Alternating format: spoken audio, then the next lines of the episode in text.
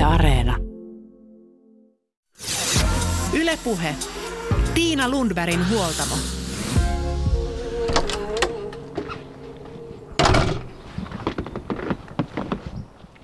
Me kaikki kohtaamme epäkohtia elämässämme ja varsinkin näinä epävarmoina aikoina. Niihin ei aina voi itse vaikuttaa, mutta se mihin voi vaikuttaa on oma mieli. Miten suhtaudut vastoinkäymisiin? Ajatteletko ne ylivoimaisiksi esteiksi vai elämäntuomiksi haasteiksi? Tänään huoltamolla pohditaan mielenvoimaa. Miten omalla ajattelulla voi parantaa jopa fyysistä suoriutumiskykyä? Entä miten motivaatiota voidaan kehittää? Mitä on mielikuvaharjoittelu?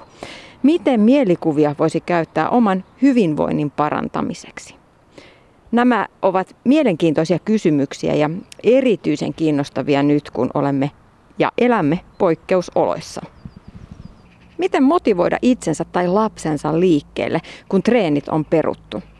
Miten omaa tulevaisuuden uskoa voi mielikuvien avulla vahvistaa nyt, kun taloudelliset huolet ovat täyttäneet ajatukset? Vieraana on Jyväskylän yliopiston liikuntapedagogiikan emeritusprofessori Jarmo Liukkonen, joka on toiminut psykologisen valmennuksen asiantuntijana useissa Suomen urheilumaajoukkueissa viime vuosikymmeninä. Lähdetään liikkeelle perusteista. Mitä ovat mielen taidot? Maailma paranee puhumalla. Liikuntapedagogiikan emeritusprofessori Jarmo Liukkonen, mitkä on tärkeimmät mielen taidot? No, meillä on hyvinkin paljon mielentaitoja, koska mielihän säätelee meidän sekä tämmöisiä ajatustoimintoja, puhutaan kognitioista, että meidän fyysisiä ja motorisia toimintoja niin kuin urheilussa. Et riippuu vähän siitä, mihin, mihin sitä tarvetta on, mutta mieli vaikuttaa meidän kehoon ja tunteisiin – ja se on yksi tärkeä lähtökohta. Eli me voidaan mielen avulla saada sekä positiivisia että negatiivisia vaikutuksia meidän koko elimistöön ja kehoon. Ja sitä kautta mielellä on tosi iso merkitys meidän hyvinvoinnille ja myös meidän suorituskyvylle.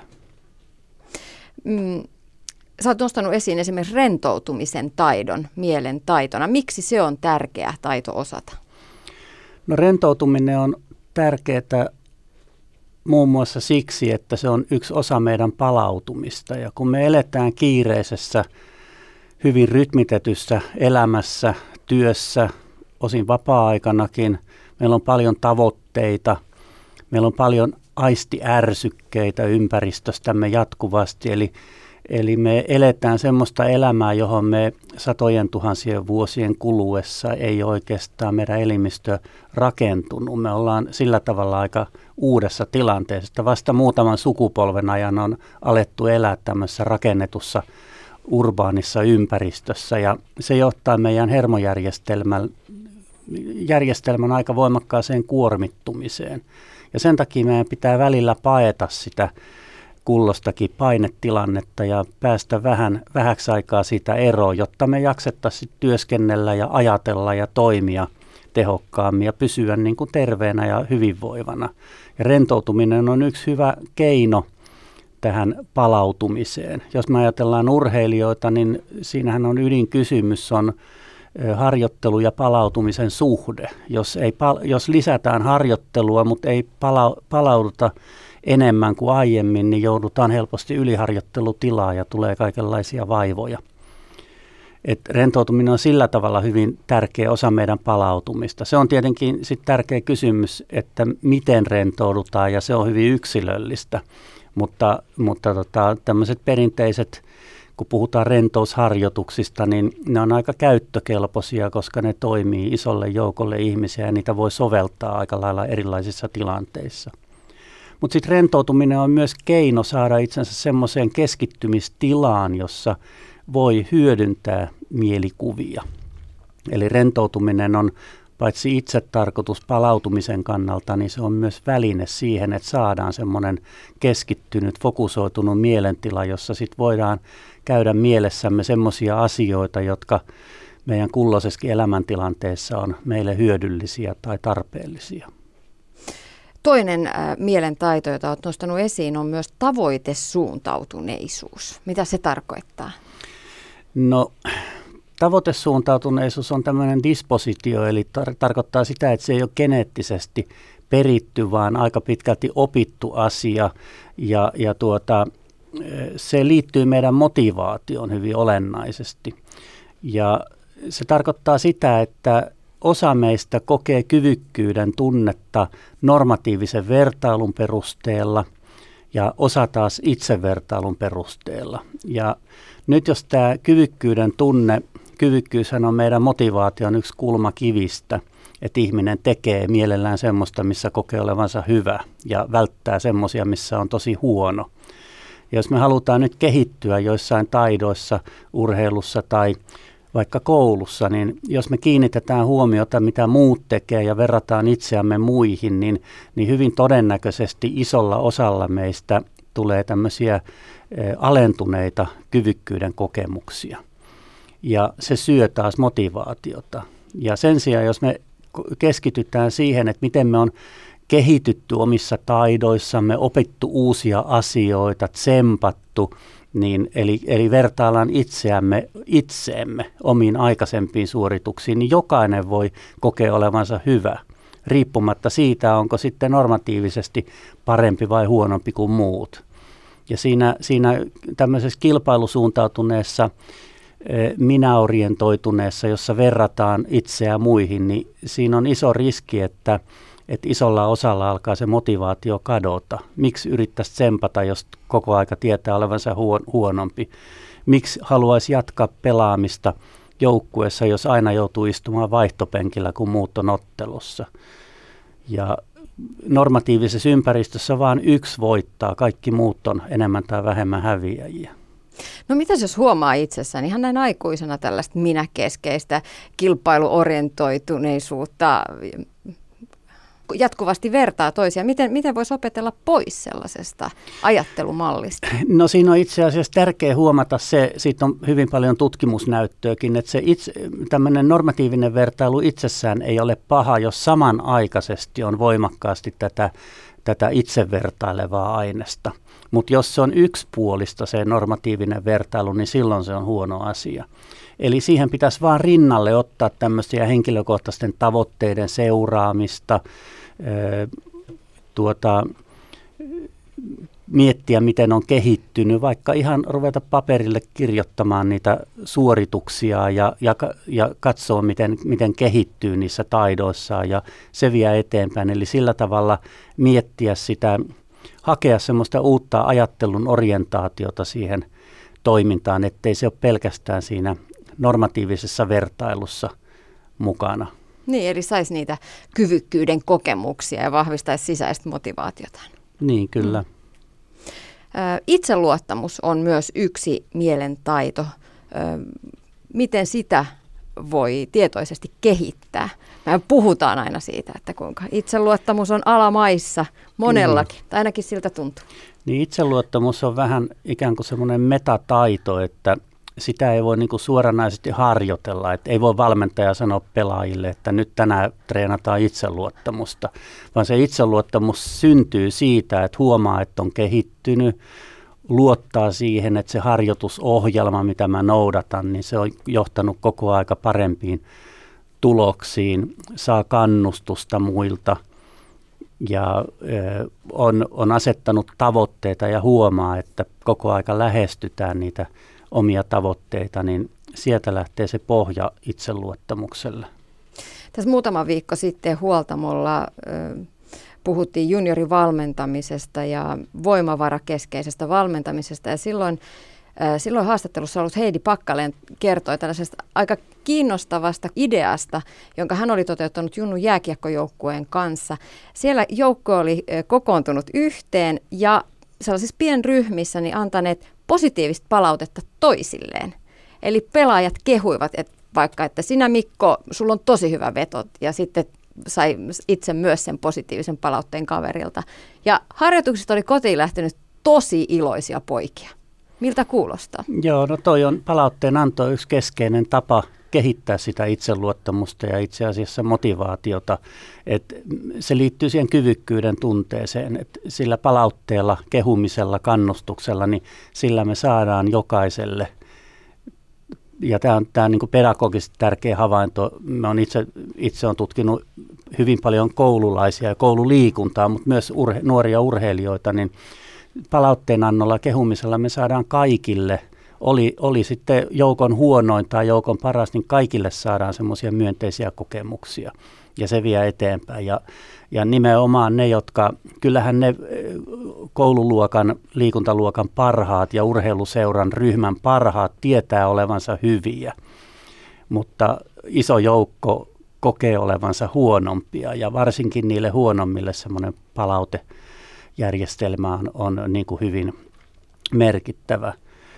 Siitä on yksi, yksi mun mielestä hyvä väitöskirja tehty joitakin vuosia sitten Sami Kalaja, joka oli, oli kilpa- ja huippuurheilun tutkimuskeskuksen johtajanakin. Hän teki väitöskirjaa, jossa, jossa tehtiin tämmöinen vaihtoehtoinen ö, vuoden op, opi, oppisuunnitelma, kurrikulumi koululiikuntaa ja siinä oli, tuota, tehtiin se niin, että siinä ei ollut niin kuin normaalisti on liikuntamuotojen mukaan, että on jääkiekkojaksoja, suunnistusjaksoja, voimistelujaksoja, uintijakso, niin tehtiin motoristen perustaitojen mukaan, että oli, oli yksi jakso tasapaino liikkeelle, tasapainon kehittämiselle, yksi oli välineen käsittelylle, yksi liikkumisliikkeelle ja niin edelleen.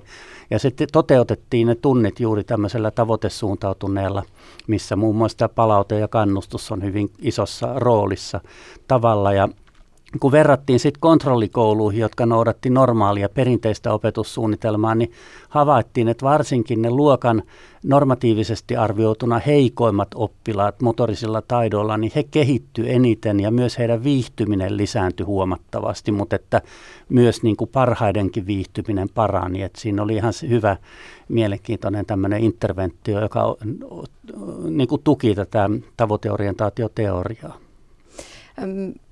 kuinka suuri merkitys, jos puhutaan just tästä esimerkistä, on sillä, että se on vertaispalautetta, että palaute ei tuukka sieltä niin kuin hierarkian huipulta valmentajalta, vaan se tulee niiltä vertaisilta kavereilta? No kaveripiirillähän on valtava iso merkitys ja sosiaalinen yhteenkuulumus, se, että, se, että kuulutaan ryhmään ja on kavereet, joille voi kertoa huolista ja murheista, se on yksi keskeinen motivaatiotekijä koetun pätevyyden ja autonomian lisäksi. Ja nyt tämä vertaistuki, niin sehän liittyy juuri siihen, että tulee semmoinen tunne, että minusta välitetään, minusta ollaan, tai minulle halutaan antaa neuvoja ja, ja tota, mulla on porukka, josta mä tykkään, johon mä kuulun, niin se, se vahvistaa sitä henkeä ja silloin se palautekin otetaan varmasti niin kuin hyvin huomioon. Et saattaa olla, että jotkut nuoret ajattelee, että opettaja nyt kehuu vaan sen takia, että kun mä oon niin huono, niin se haluaa kehua ja, ja tota, vanhemmat ja valmentajat, niin, niin voi olla, että se vertauspalaute koetaan aidompana ja rehellisempänä. No nyt ollaan päästy tähän motivaatio, motivaatioteorian ytimeen. Otetaan vielä se autonomian kokemus. Kuinka tärkeää motivaation ylläpitämisessä ja kehittämisessä on se, että, että urheilijoilla tai, tai työntekijöillä tai ihmisillä ylipäätään on kokemus siitä, että pystyy itse vaikuttamaan siihen toimintaan. Joo. Siihen autonomiaan liittyy semmoinen väärinkäsitys, että jotkut ajattelee, että sillä tarkoitetaan sitä, että pieni lapsi saa itse päättää syökö se vai eikö se syö ja meneekö nukkumaan vai eikö mene ja pannaanko kännykkä pois yöajaksi vai ei. Se ei tarkoita sitä, se tarkoittaa omaa ehtoisuutta, eli sitä, että tietyissä ikä kauteen, ikäjaksoon sopivissa asioissa saa vapausasteita. Ja siitä on hyvin paljon näyttöä esimerkiksi työelämässä, kun on viety autonomia, tehty, laitettu kellokortteja ja, ja tota, monenlaista kyttäämistä ja seurantaa, niin se on syönyt motivaatiota ja työviihtymistä. Ja päinvastoin sitten kun on lisätty, on tehty työaikapankkeja rakennettu ja on liukuvia työaikoja, tiimityöskentely, jos tiimi saa saa vapauksia keskenään sopia tietyistä yksityiskohdista, kunhan ne koko tiiminä tulee ne tavoitteet ja tehtävät tehtyä, niin se on lisännyt työntekijöiden sitoutumista työhön ja ja viihtymistä ja työn tuottavuutta. Ja vastaavalla tavalla sitten esimerkiksi koululiikunnassa uusissa opetussuunnitelmissa ollaan, ollaan saatu musta aika hyvin liikuntatieteellisessä tiedekunnassa ajettua läpi tätä, tätä motivaatioteoriaa, itsemääräämisteoriaa, joka näkyy muun muassa sillä tavalla, että, että suositellaan, että oppilas saa tietyissä puitteissa itse valita sitä toimintaa liikunnassa. Esimerkiksi palloilujaksolla saa valita, että ottaako pääkehittämisalueeksi koripallotaidot, jalkapallotaidot, lentopallotaidot ja sitten seurataan hänen kehittymistään niissä hänen itse valitsemissaan taitoalueissa tai kuntoilussa, niin saa valita, että haluatko hän niin kehittää maksimivoimaa vai kestovoimaa vai nopeusvoimaa ja, ja niin edelleen. Ja sillä tavalla sitten oppilas saadaan paremmin sitoutumaan siihen tekemiseen ja innostumaan siitä. Ja vielä sitten kun seurataan, to, tokihan pitää kaikissa asioissa pyrkiä kehittämään itseään, mutta et kullekin oppilaalle on niin kuin motivaation kannalta parempi, että seurataan ja arvioidaan sitä asiaa, mihin hän itse on niin kuin halunnut sitoutua kehittämisessään joukkourheilun puolelta on tuttuja tällaiset pelaajat päättää viikot, joita junnu-urheilussa harrastetaan. Pelaajat voi vähän vaikuttaa. Kauden paras viikko on aina se, kun pelaajat saa päättää itse, että mitä treeneissä tehdään. Joo, silloin siinä tulee se sitoutuminen, että se on niiden pelaajien juttu, eikä vaan sen valmentajan juttu tai opettajan juttu tai vanhempien juttu. Että kyllä se on hyvin tärkeä asia ja tämä autonomia itse itsemäärääminen tai, tai omaehtoisuus, niin se on psykologinen perustarve. Se näkyy kaikissa ihmisen elämänkulun vaiheessa ihan pikkulapsesta alkaen. Että pikkulapsi haluaa sitoa itse kengännauhat ja pukea päälleen ja viisaat vanhemmat saattaa esimerkiksi antaa lapsen päättää koko hammaspesujuttu, että kysyy, että pesetkö tänään hampaat isän vai äidin kanssa ja lapsi riemuitsee, että mä saan päättää koko tämän hammaspesuasian, että mä pesen tänään isän kanssa ja, ja sitten se, sit sitä har, harjataan oikein innolla niitä hampaita. Futiksen puolelta esimerkkinä tulee sitten se, että joukkueen kapteeneja ja näitä niin kuin, keskushenkilöitä nostetaan myös sinne niin kuin alkuverkan vetäjiksi ja tällaisiksi. Onko tämäkin sitä, että nostatetaan sitä lasten autonomian tunnetta? Joo, no se on aika tyypillinen tapa sekä koululiikunnassa että urheiluvalmennuksessa, että lapset saa itse tai nuoret saa itse tiettyjä osa-alueita päättää. Ja esimerkiksi Ruotsissa ollaan mielestä siinä mielessä ed- edempänä nuorisourheilussa, että siellä on jo pit, vuosia ollut semmoinen systeemi, pääsääntöinen systeemi, että esimerkiksi joku nuorten edustaja otetaan aina sinne urheiluseuran hallitukseen mukaan päättämään niin kuin isommistakin linjoista.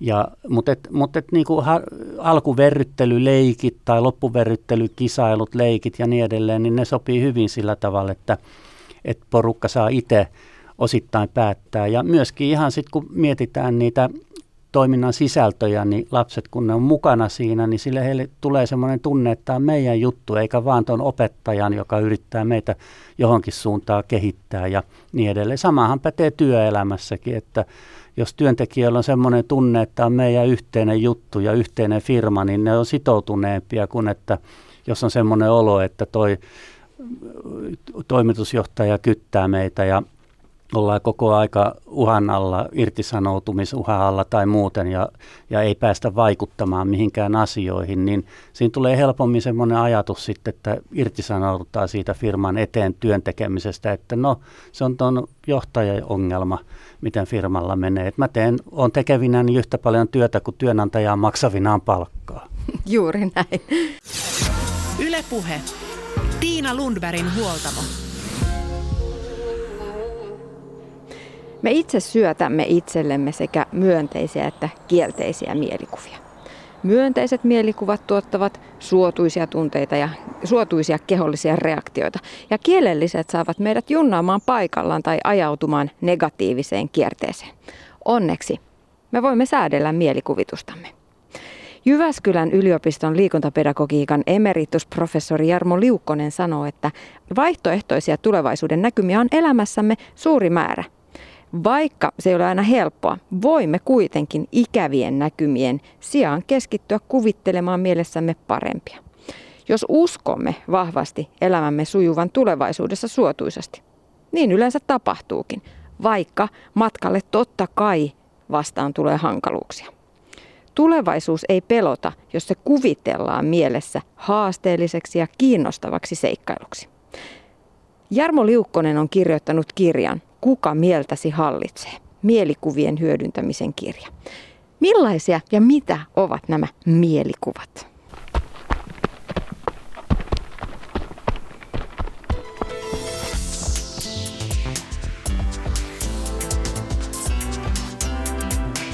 Yle Puhe. No mielikuvat on tekemisen representaatioita, eli, eli tavallaan mielikuva ö, on meidän elimistössä tuottaa samanlaisia vasteita kuin silloin, kun me oikeasti tehdään jotakin. Mielikuvitushan, kyky tuottaa mielikuvia ja mielikuvitus, se erottaa homo sapiensin, eli, eli meidät ihmiseläimet muista eläimistä. Et me, voidaan, me voidaan kuvitella jotakin, jota ei ole olemassa konkreettisesti. Et apina osaa sanoa muille, että tuolla joen varrella on allikaattori ja älkää menkö sinne lähelle. Mutta se ei osaa sanoa, että, että tuota, kun kuolet, niin pääset taivaaseen tai, tai tuota, Jumala haluaa, että me uhrataan muutamia banaaneja tonne tai niin edelleen, tai, tai mitä huomenna tapahtuu ja, ja niin edelleen. Me ihmiset pystytään kuvittelemaan näitä asioita ja sehän on meille myös valtava voimavara, koska me voidaan kuvitella ihania asioita, vaikka meidän elämässä olisi surkeasti jotkut asiat. Jack Londonilla on kuuluisalla kirjailijalla on sellainen yksi kirja, maailmankuulu kirja kuin Pakkopaita, jossa hän kertoo sitä, kuvailee sitä, kuinka pakkopaikkaan sidottu vanki pystyy selviämään siitä, siitä kidutuksen omaisista olosuhteista sillä, että hän teki semmoisia matkoja mielikuvissa ja tavallaan ikään kuin irtaantui ruumiistaan. Ja se, mitä ruumiille tapahtui, niin hän pystyi ne unohtamaan niiden matkojensa avulla. Ja, ja moni on sanonut, että hyvä konsti nukahtaa on se, että nukahtaa unelmoiden, että luo itselleen paratiisin tai jonkun unelman ja sitten lähtee matkalle sinne ja, ja niin edelleen. Tämä mielikuvitus ja mielikuvien käyttö on meille, meille valtavan suuri resurssi. Minkä takia ja miksi omia mielenliikkeitään kannattaisi tarkastella? Että mitä siellä päässä oikein tapahtuu? No nämä mielikuvat, ne vois ajatella, että ne on niin kuin kahtalaisia. Ne mielikuvat, joita me itse tuotamme itsellemme ja sitten toisaalta mielikuvat, joita muut pyrkii tuottamaan meihin. Nyt kun katsoo vaikka USA presidentinvaalikamppailua alkamaan, niin, niin on helppo ymmärtää, että siellä niin kuin eri, eri kandidaatit tuottaa hyvin paljon, pyrkii tuottamaan voimakkaita mielikuvia toisilleen, kärjistyneitä mielikuvia ja samahan Samahan kaikessa populistisessa liikkeessä on, on perusideana, että yksinkertaistetaan joku asia niin mielikuvien avulla niin, että tuota, ihmisille syntyy haluttu vaikutelma ja mahdollisesti haluttu äänestyskäyttäytyminen tai kulutuskäyttäytyminen, niin kuin mielikuvavaikuttaminen markkinoinnissahan se on, se on tota, hyvin tehokkaasti nähtävissä, että meille voidaan markkinoida jotakin – pilleriä sillä tavalla, että siinä on tätä ja tätä ja tätä vitamiinia ja nämä ja nämä vitamiinit, jotka siinä on, ne auttaa näihin ja näihin asioihin. Ja vaikka se ei niin kuin tutkimusten mukaan vaikuttaisi mihinkään sen enempää kuin terveellinen monipuolinen ruoka, niin moni ihminen pistää ison määrän rahaa siihen, koska, koska se on niin, kuulostaa niin vaikuttavaa. Ja se mielikuva siitä, että lihakset vahvistuu ja nivelet pysyy joustavina ja niin edelleen, niin se tuottaa semmoisen uskomuksen mihin sitoudutaan. Mutta sitten tuota, Sittenhän tietenkin muut voi vaikuttaa mielikuviin myönteisesti, niin kuin opettajat, vanhemmat, urheiluvalmentajat, nehän pyrkii sit tukemaan meidän kehittymistä, kasvua, hyvinvointia. Niin, niin, niin, tavo- niin periaatteessa. Ja, mutta sitten se, mitä me itse tehdään, niin sama juttu me voidaan itse niin kuin aamulla, kun nostaa ylös, todeta, että surkee päivät, tai katsoa nyt ulos, että surkee sää, kun sataa räntää. Ja, ja tota, mutta me voidaan myös ajatella se myönteisesti. Ja nyt tässä on se merkittävä havainto tai asia, että myönteiset mielikuvat tuottaa myönteisiä tunteita ja aikaansaa elimistössä myönteisiä vasteita. Esimerkiksi aktivoi parasympaattista hermostoa ja, ja, ja tuota, verenpaine alenee, lihasjännitys alenee, sisäeritystoiminnassa tapahtuu esimerkiksi mielihyvä hormonien tuotantoa ja niin edelleen. Ja kielteiset ajatukset tuottaa negatiivisia tunteita ja, ja ei-suotuisia fysiologisia reaktioita. Et jos ihminen, joka pelkää hämähäkkejä, panee silmät kiinni ja kuvittelee oikein karvasen ison hämähäkin mielessään, niin siinä tapahtuu samat ilmiöt kuin silloin, kun oikeasti on se hämähäkki edessä, tosin lievempänä. Ja nykyiset aivokuvantamismenetelmät pystyy todentamaan tämän, että näin todella tapahtuu. Ja nythän puhutaan esimerkiksi tästä sisäilma-altistuksesta ja on todettu, että se altistus on aito. Ihmiset on allergisoitunut sille, mutta sitten osalla käy myös niin, että vaikka mennään puhtaaseen taloon, kun on uskomus, että siellä on, niin elimistö alkaa, syntyy se samanlainen pelkoreaktio. Ja sama ilmiö oli myös tuulimyllytutkimuksissa, että todettiin, että ihmiset, jotka pelkää tuulimyllyjä, niin heidän kokemu- heidän reaktionsa oli ihan aitoja, että heidän elimistössä aidosti tapahtui negatiivisia tuntemuksia, mutta ne ei johtunut tuulimyllystä, vaan siitä pelosta tuulimyllyjä kohtaan. Et meidän mieli on sillä tavalla jännä, että mieli vaikuttaa kehoon. Niin, ja mä oon ymmärtänyt, että myönteisessä ilmapiirissä jopa oppii paremmin. Jos on orientoitunut myönteisesti, niin oppimistulokset on parempia. Niin, se on vähän sama kuin mäkihyppääjällä, että jos se lähtee oikein hampaa tirvessä suoriutumaan sinne, niin ei se tahdo se hyppy onnistua, koska se on niin automaattinen suoritus. Ja oppiminen on ihan sama asia, että jo kauan sitten, joskus 60-luvulla tehtiin tutkimuksia, joiden pohjalta kehitettiin sitten erilaisia tämmöisiä pika- tai teho-oppimisen menetelmiä, jossa todettiin, että kun opiskelijoille tai oppilaalle soitettiin rauhoittavaa musiikkia silloin, kun he olivat niin kuin rauhallisessa tilassa, niin, niin, niin se, kun sitä toistettiin sitä musiikkia aina silloin, kun oli, he toimivat rauhallisesti ja oli semmoinen hyvä oppimisilmasto. Ja sitten kun he joutuivat tiukkaan paikkaan tenttitilanteeseen tai uuden vaikean asian opiskeluun ja pantiin se musiikki päälle, niin he ikään kuin rauhoittivat mieltä ja saivat sitten parempia tuloksia kuin kontrolliryhmä, jolla tätä musiikkia ei ollut. Aivotutkija Minna Huotilainen sanoi myös täällä huoltamolla, että esimerkiksi läksyjen luku, lukuun kotona vaikka vanhempien kanssa, niin jos sieltä kuuluu naurun purskahduksia aina välillä, niin todennäköisesti siihen sanakokeeseen myös oppii paremmin. Kyllä, kyllä. Se vaikuttaa siihen, siihen tunnetilaan, siihen, siihen tota, psykologiseen vireystilaan, mikä meillä on, ja, ja lepposassa, mukavassa ilmapiirissä meillä on vähemmän semmoista kireyttä ja epäuskoa itseämme kohtaan, että, että niinhän se näkyy työ, työilmapiirissäkin, että jos me saadaan mukava työilmapiiri aikaiseksi, niin ihmisten viihtyminen lisääntyy, poissaolot vähenee, ennenaikaiselle työkyvyttömyydelle siirtymiset vähenee ja työn tuottavuus paranee. Ja osittain tämän voisi ehkä ajatella, että tämä voi osittain liittyä tähän keskusteluun tästä työajan lyhentämisestä. Että, että jos mä ajattelen vaikka, mä olen monessa kansainvälisessä tutkimusryhmässä mukana, mennään jonnekin Kreikkaan ja siellä esimerkiksi on mahdollista, että liikunnan opettajat vapaa-aikana, vaikka viikonloppuna tulee johonkin kahvikupin ääreen moneksi tunniksi pohtimaan niitä asioita työhön liittyen. Suomessa sanotaan heti, että en mä vapaa-aikana, että, että tuota, mulla loppuu työaika tollo ja tollo ja en mä sitten enää sen, sen jälkeen mitään suostu vapaaehtoisesti ilmaiseksi tekemään. Et meillä on ehkä vähän semmoinen kulttuurissa semmoinen puurtamisen meininki, että tota, silloin kun ollaan töissä, niin painetaan niska limassa ja sitten kun tullaan kotiin, niin ollaan rättiväsyneinä mieluummin kuin että pidennettäisiin työpäivää ja kevennettäisiin sitä työn sisältöä.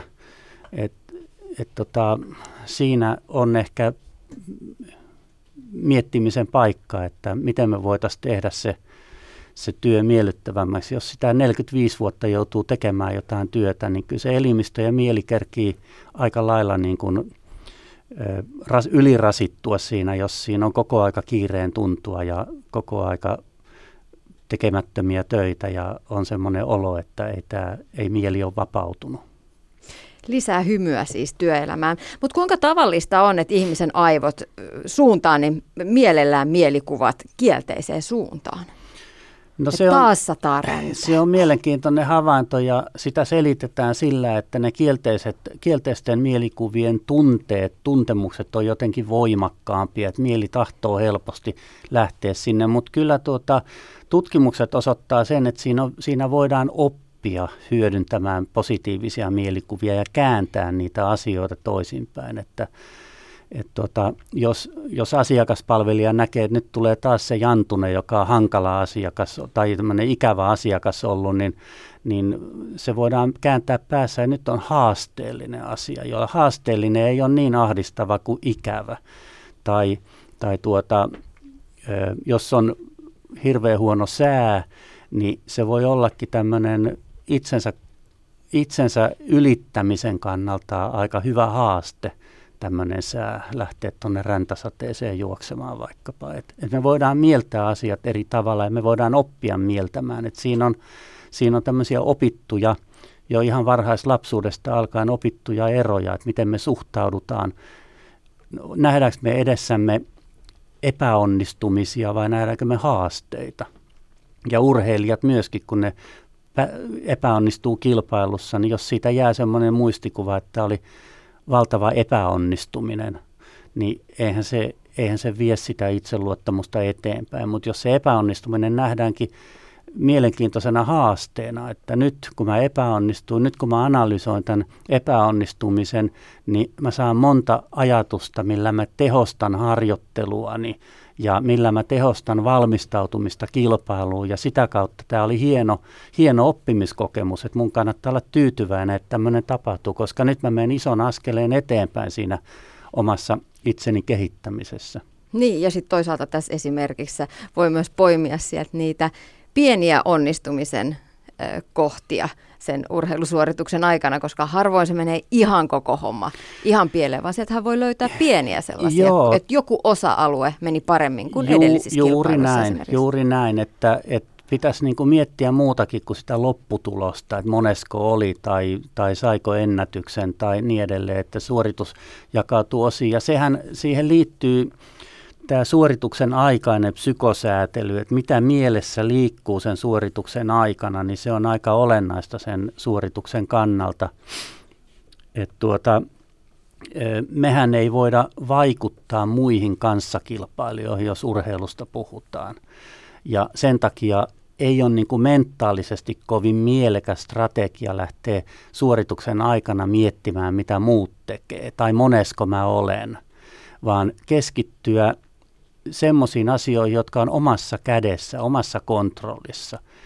Työnnänkö mä käteni nyt tehokkaasti tuonne taakse, taakse sauvatyöskentelyssä, kun sauva tulee eteen, niin onko se riittävän rentona, että se palautuu. Kun ylämäki alkaa, alkaa tulla ylämäkeen, niin onko mun asento riittävän oikea. Eli jokaisella sekunnin sadasosalla mietitään juuri sillä hetkellä tärkeää asiaa, johon voi itse vaikuttaa.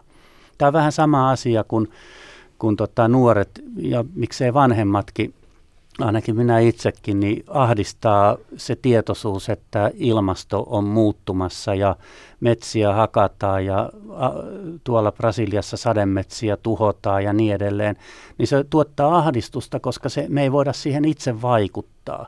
Mutta heti kun mä lähden itse tekemään, että mä päätän, että mä kerään aina, kun mä juo, kävelen tuolla ulkona, mä kerään roskia pussiin mukaani tai mä teen tämmöisiä pieniä asioita, lajittelen roskia kotona, niin se tuska helpottaa, koska mä teen jotain, joka on omassa kontrollissa. Ja urheilussa on ihan sama juttu myöskin työelämässä, että missä määrin että asetanko mä semmoisia tavoitteita itselleni, itselleni, jotka ei ole mun omassa kädessä, vai olisiko parempi keskittyä semmoisiin pieniin asioihin, jotka kuitenkin kokonaisuudessa määrää sitten sen lopputuloksen, joita mä pystyn itse hallitsemaan. Ylepuhe. Tiina Lundbergin huoltamo.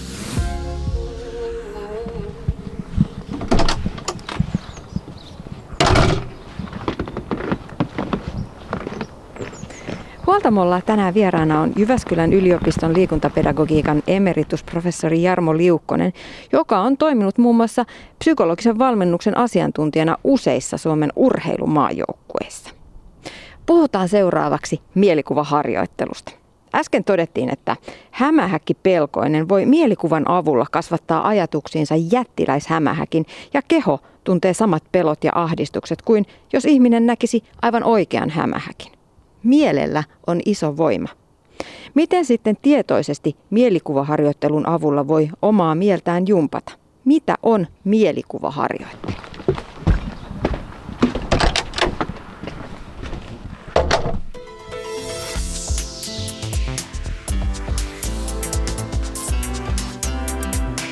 Yle Puhe.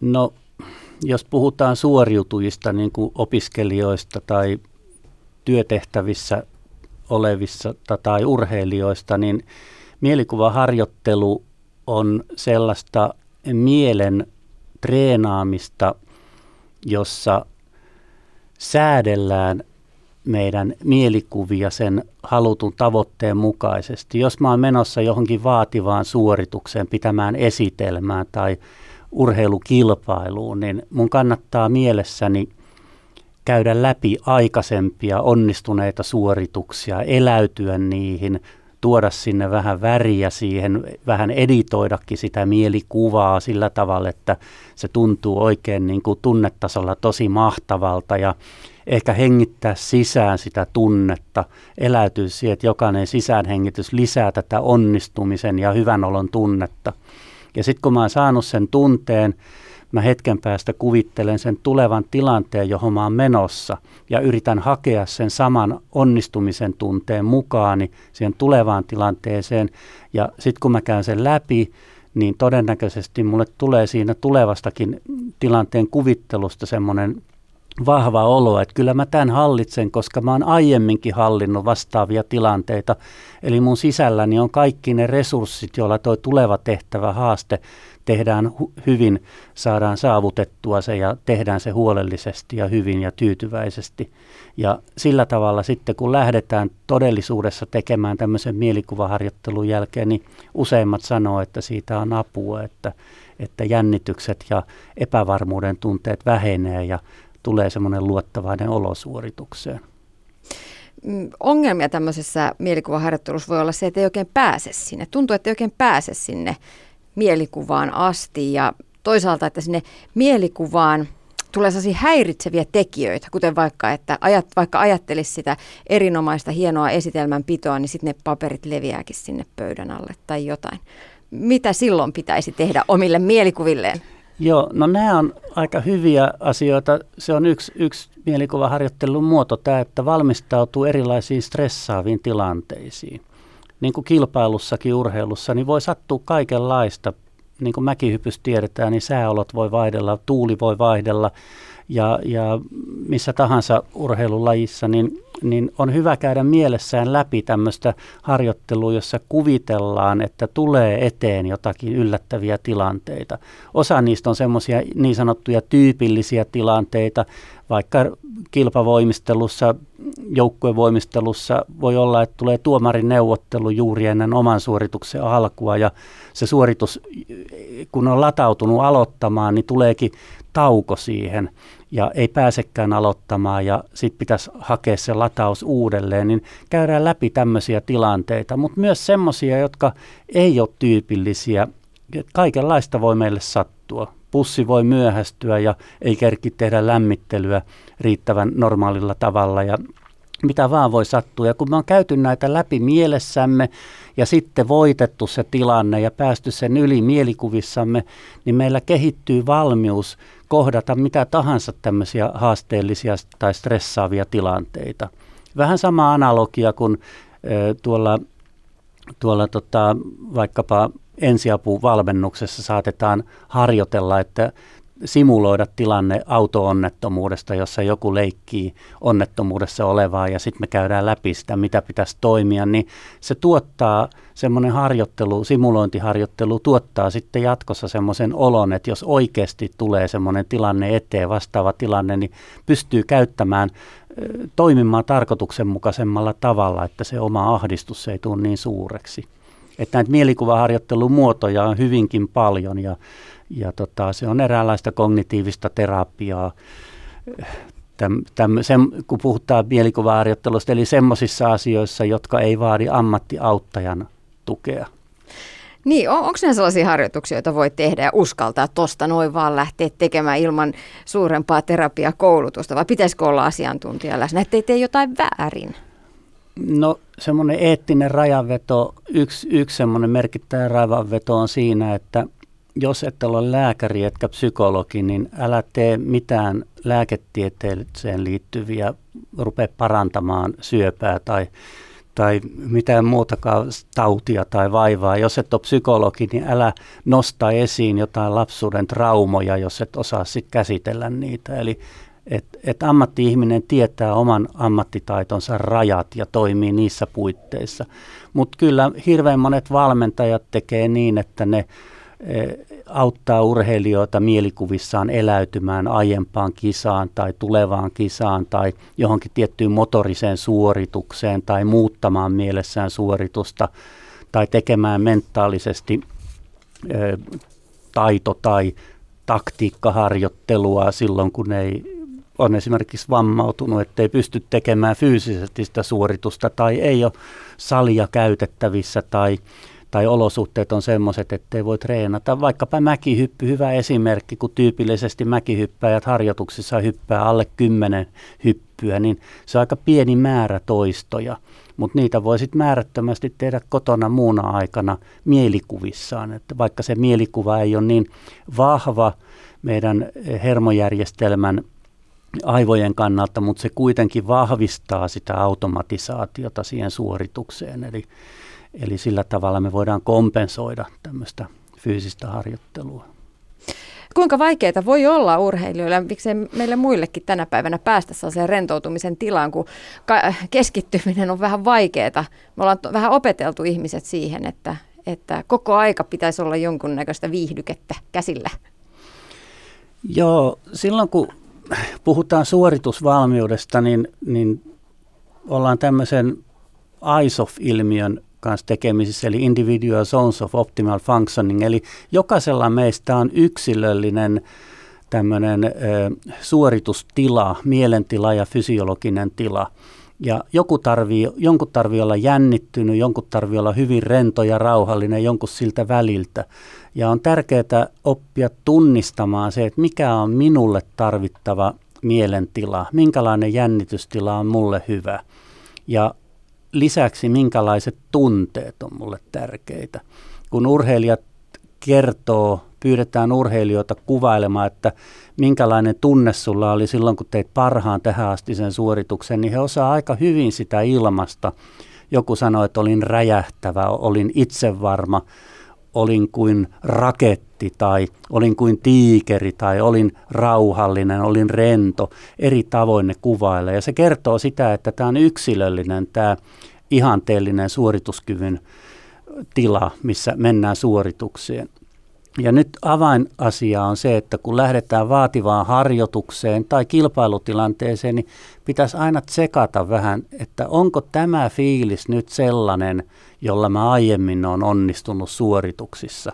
Jos ei se ole, sitten pitäisi miettiä, että pitääkö mun lisätä latausta – käydä mielikuvissa niitä aiempia onnistuneita, tehdä vähän varjonyrkkeilyä, vetää spurtteja, lisätä latausta, vai pitääkö mun laskea vireystilaa, rauhoittaa mieltä, keskittyä hengitykseen, kuunnella lintujen laulua, panna pyyhe pään ympärille, että silmät peittyy ja, ja tuota, vähän, vähän aikaa rentouttaa itseään ja niin edelleen. Eli hakea se oma optimaalinen tila.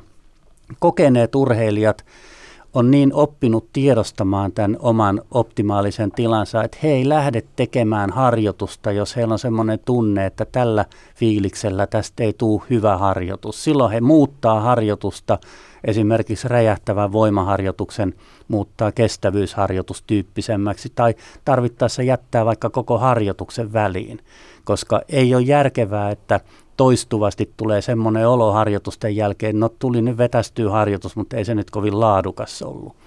Ja jos sitten lähdetään kilpailuihin ja on semmoinen niin ajatus pääkopassa, että viimeisen kuukauden aikana ei oikein yhtään laadukasta harjoitusta ollut, niin eihän sillä itseluottamuksella voiteta mitään kilpailuja.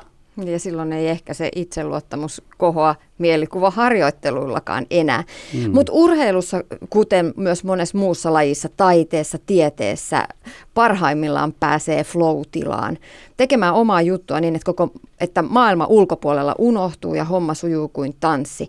Onko olemassa jotain sellaisia mielikuvaharjoitteita tai metodeja, millä sitä omaa flow-tilansa kohti voisi päästä? No silloin kun pitäisi päästä eroon häiritsevistä asioista, niin, niin siihen on yksi oikeastaan yksi keskeinen asia, se on mielen fokusointi johonkin. Eli siinä on semmoinen hyvä muistisääntö, että maailman vanhimmasta, ehkä maailman vanhimmasta parannuskeinosta, että jos sulla on pää kipeä, niin sä saat sen helposti pois sillä, että otat vasaran ja isket sillä ukkovarpaaseen. Mieli siirtyy siihen varpaaseen ja päänsärky unohtuu. Eli, eli toisin sanoen, kun mä kohdistan mieleni, ja sitä voi harjoitella sitä kohdistamista, että se tulee tehokkaammaksi johonkin niin voimakkaasti, että, että siinä alkaa kaikki muu poistua mielestä. Ja tässä on hyvä muistaa tämä mielen toimintamekanismi sääntö, että, että tota, mielessä ei ole negaatiota, vaikka puheessaan. Että jos mä sanon, että älä ajattele makoisaa mansikkaa, niin sulle tulee mansikan kuva mieleen jos mä sanon urheilijalle, että älä jätä sitä lantiota roikkumaan vähän ennen sitä hyppyä, niin sille tulee mieleen se väärä suoritus, josta se, sen pitäisi päästä pois. Eli meidän pitäisi aina siirtyä niin kuin mennä tavoitesuuntautuneeseen eikä keskittyä siihen ongelma keskeiseen ajattelutapaan. Mä oon itse kuvannut sellaista urheilijan parasta päivää siten, että pesäpalloilijana hyvänä päivänä vastustajan kenttä oli täynnä reikiä, mutta huonona päivänä tunsin, että se kenttä on ylämäessä, mä en saa palloa lentämään mihinkään. Vastustajat on jättiläisiä, niillä on isot räpylät, joilla on ottaa kaikki pallot kiinni. Miten pystyisi vahvistamaan sitä hyvää päivää, nostaa esiin sitä päivää, kun se tuntuu, että pallohan uppoo mihin tahansa tuonne vastustajan kenttään – itselläni se oli vähän sattuman kauppaa. No sullakin varmaan oli kokemuksia siitä hyvästä päivästä ja miten se olit. Ja mielikuvissahan siihen voi palata aina siihen ja, ja niin kuin lähteä nautiskelemaan siitä hyvän päivän ja siitä ajatuksesta, jolla sä näit sen, et niin korkeana sen ylämäen, vaan näit sen semmoisena haasteena ja innostavana haasteena, jota kohti lähdit menemään. Jääkiekossa on havaittu, että, että kokeneet hyökkääjät, pelaajat, niin he, kun he katsoo maalia ja maalivahtia, niin he näkee siinä pienen pieniä aukkoja, joista se kiekko voi mennä sisään. Mutta vähemmän kokeneet hyökkääjät näkee vain valtavan isokokoisen maalivahdin, joka peittää koko maalin. Et siinä on aika iso ero. Vastaavanlainen mielikuva mm. pesäpallokentästä tai siitä maalista. Niin, niin. Että näet sä sen mahdollisuuden vai näet sä sen niin kuin isona peikkona siinä edessä? Näetkö sä ongelman vai näetkö sä haasteen? Tänä päivänä tällaiset erilaiset mindfulness-hetkessä eläminen, tietoinen läsnäolo, tematiikka on pitänyt sisällään paljon erilaisia keskittymisharjoituksia, rentoutumisharjoituksia, hengitysharjoituksia. Nimenomaan tätä rentoutumista nostettu esille. Miksi nämä asiat nousee juuri nyt esille näin vahvasti? Miksi ihmiset kaipaavat ja janoavat rentoutumista ja itkevät keskittymiskykynsä perään? Varmaan siksi, että tämä elämä on mennyt niin hektiseksi, että, että tuota, meillä on mieli täynnä ajatuksia, asioita, ärsykkeitä ja tekniikka on tullut niin, niin houkuttelevaksi, että on kiva räplätä nukkumaan mennessäkin sitä kännykkää ja katsoa vielä kerran iltapäivälehtien viimeisimmät otsikot ja katsoo vielä Facebookista, onko tullut viestejä tai jostain muusta sosiaalisen median. että et tota, me täytetään tajuntaamme semmoisilla asioilla, jotka ei ihmisluontoon periaatteessa kuulu tai, tai me täytetään liiallisesti. Ja silloin se palautuminen jää liian vajaaksi. Työelämä on hektistä. Aika monella on töiden jälkeen niin, niin melko väsynyt olo ja menee, menee sitten se vapaa-aika – helposti palautumiseen, kun työn pitäisi olla semmoista, että siellä se on niin innostavaa se työ, että patterit latautuu työpäivän aikana ja sitten kotona puretaan niitä, sitä energiaa, mikä on siitä innostavasta työstä saatu, tampataan mattoja ja hierotaan puolison jalkoja ja tehdään jotakin lasten kanssa ja, ja niin edelleen. Että, että me tarvitaan tämmöistä mielen rauhaa. Siitä varmaan tulee se kysyntä. Ja kysyntähän luo sitten tarjontaa, että joku saattaa maksaa ison summan, joku toimitusjohtaja siitä, että hän menee tuonne luostariin ja otetaan kaikki kännykät ja kellot pois ja on siellä viikonlopu ja hiljaisuudessa ja, ja tota, pitää tämmöisen, tämmöisen tota hiljentymisviikonlopun tai tauon. Ja nämä kaikki mindfulness ja muut rentoutumiset, sillä ei ole väliä sinänsä, mikä niiden nimi on tai mihin ö, teoreettiseen koulukuntaan ne harjoitukset perustuu, kunhan ne tuottaa semmoisen olon, että mieli vapautuu hetkeksi, hetkeksi jostakin. Että aiemmassa kulttuurissa, jos puhun, puhun niin kuin nykynuorisoa vertaan vanhempiin, niin esimerkiksi alkoholilla oli isompi merkitys kuin nykynuorilla, että se perjantai-pullo saattoi olla lainausmerkeissä työmiehen se vapauttava hetki, että sitten sauna ja, sauna ja vähän nassesedän taikajuomaa, niin siinä vapauduttiin ja sitten jaksaa taas painaa työviikon. Mutta että tämmöisiä, tämmöisiä keinoja on hyvä opetella, joilla me voidaan vaikka kesken työpäivää niin saada pieni paussi siihen kiireiseen aivojen ylikuormittumiseen.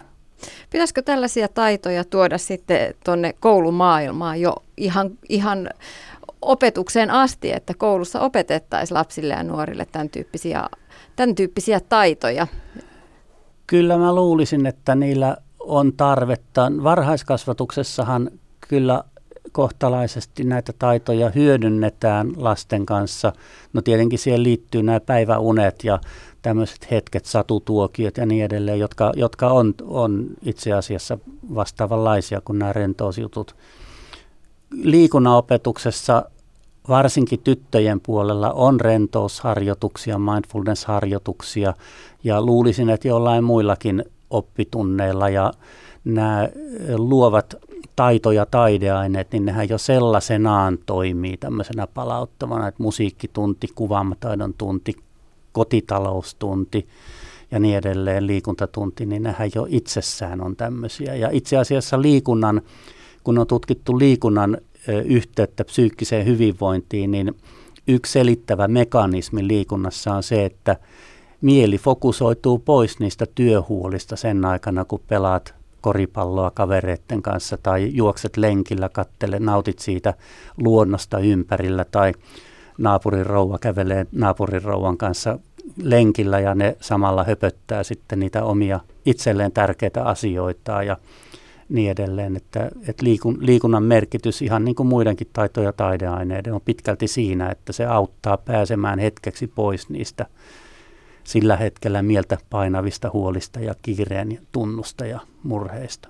Ja hauska esimerkki tulee eräältä pääkaupunkiseudun yläasteelta, jossa, jossa matematiikan tunnilla oppilaat sai aina positiivisen Vilma-merkinnän, jos olivat pitäneet taukojumppaa kesken matikan tunnin Joo, sopivissa saumoissa. Se on hyvä ja koulussahan on jaksotettu pääsääntöisesti oppitunnit 45 minuutin mittaiseksi, kun tiedetään, että ei koululaisen aivoja pysty kuormittamaan yhtäjaksoisesti pidempään, että siinä tarvitaan tauko.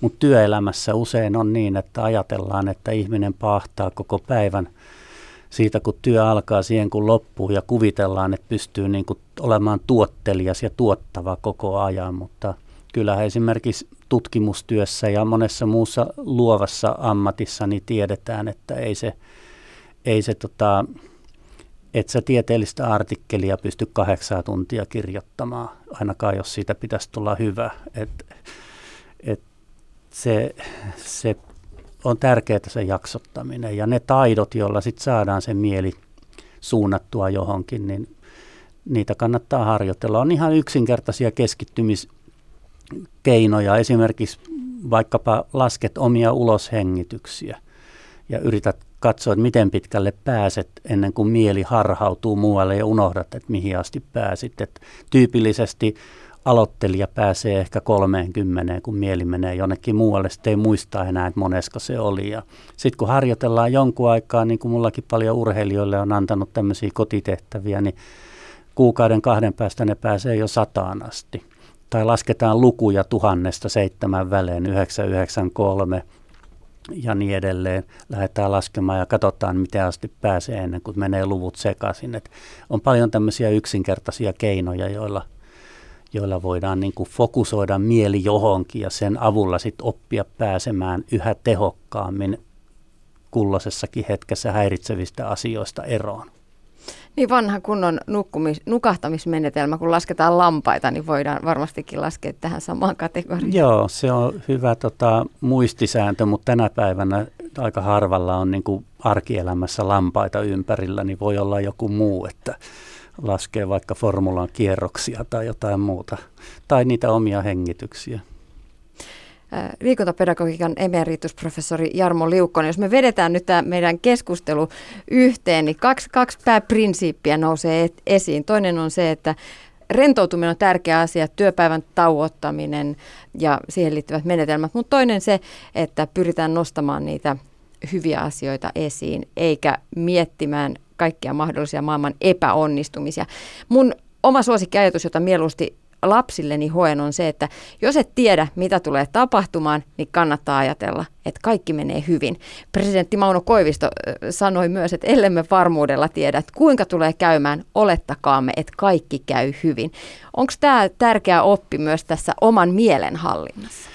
Kyllä se on tärkeä oppi. Tietenkin jos on jotain epäkohtia työssä tai maailmassa tai elämässä, niin ei se, ei se tarkoita sitä, että ne niin kuin unohdetaan ja ajatellaan, että kaikki tulee menee hyvin. Kyllä niihin pitää puuttua, mutta me ei voida kaikkiin asioita, me ei voida kaikkia asioita korjata. Että monet asiat ei ole meidän kädessä ja osa niistä asioista on riippuvaisia siitä, miten me itse suhtaudumme niihin.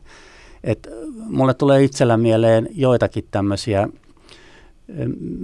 sanomisia, joita jotkut on sanonut. Matti Nykänen sanoi suorituksiin liittyen, että kun kysyttiin, että mitä siellä puomilla ajatellaan, kun lähdetään tulemaan, niin hän sanoi, että ei siellä mitään ajatella, sieltä vaan tullaan. Ja se on aika hyvä kuvaus siitä flow-tilasta. Että et annetaan elimistön tehdä tehtävänsä, jos on hyvin harjoitellut ja luottaa siihen, niin kyllä se osaa sen hypyn ajoittaa ja ponnistuksen ajoittaa. Sitten sanotaan yksi, mikä Andy McCoyta väitetään, että hän on sanonut, että funtsaa tarkkaan, mitä ajattelet, sillä ne voi toteutua. Ja musta se on aika kiva, että, että haluat sä, että toteutuu hyviä asioita vai huonoja asioita, ja sun funtsaamisella voi olla vaikutus siihen. Miksi kannattaisi ajatella sitten sitä hyvää kohti? No, koska se ajattelu vaikuttaa tunteisiin ja kehoon, niin sillä ajattelulla voi olla mahdollista muuttaa meidän elämäämme paremmaksi. Ylepuhe. Tiina Lundbergin huoltamo.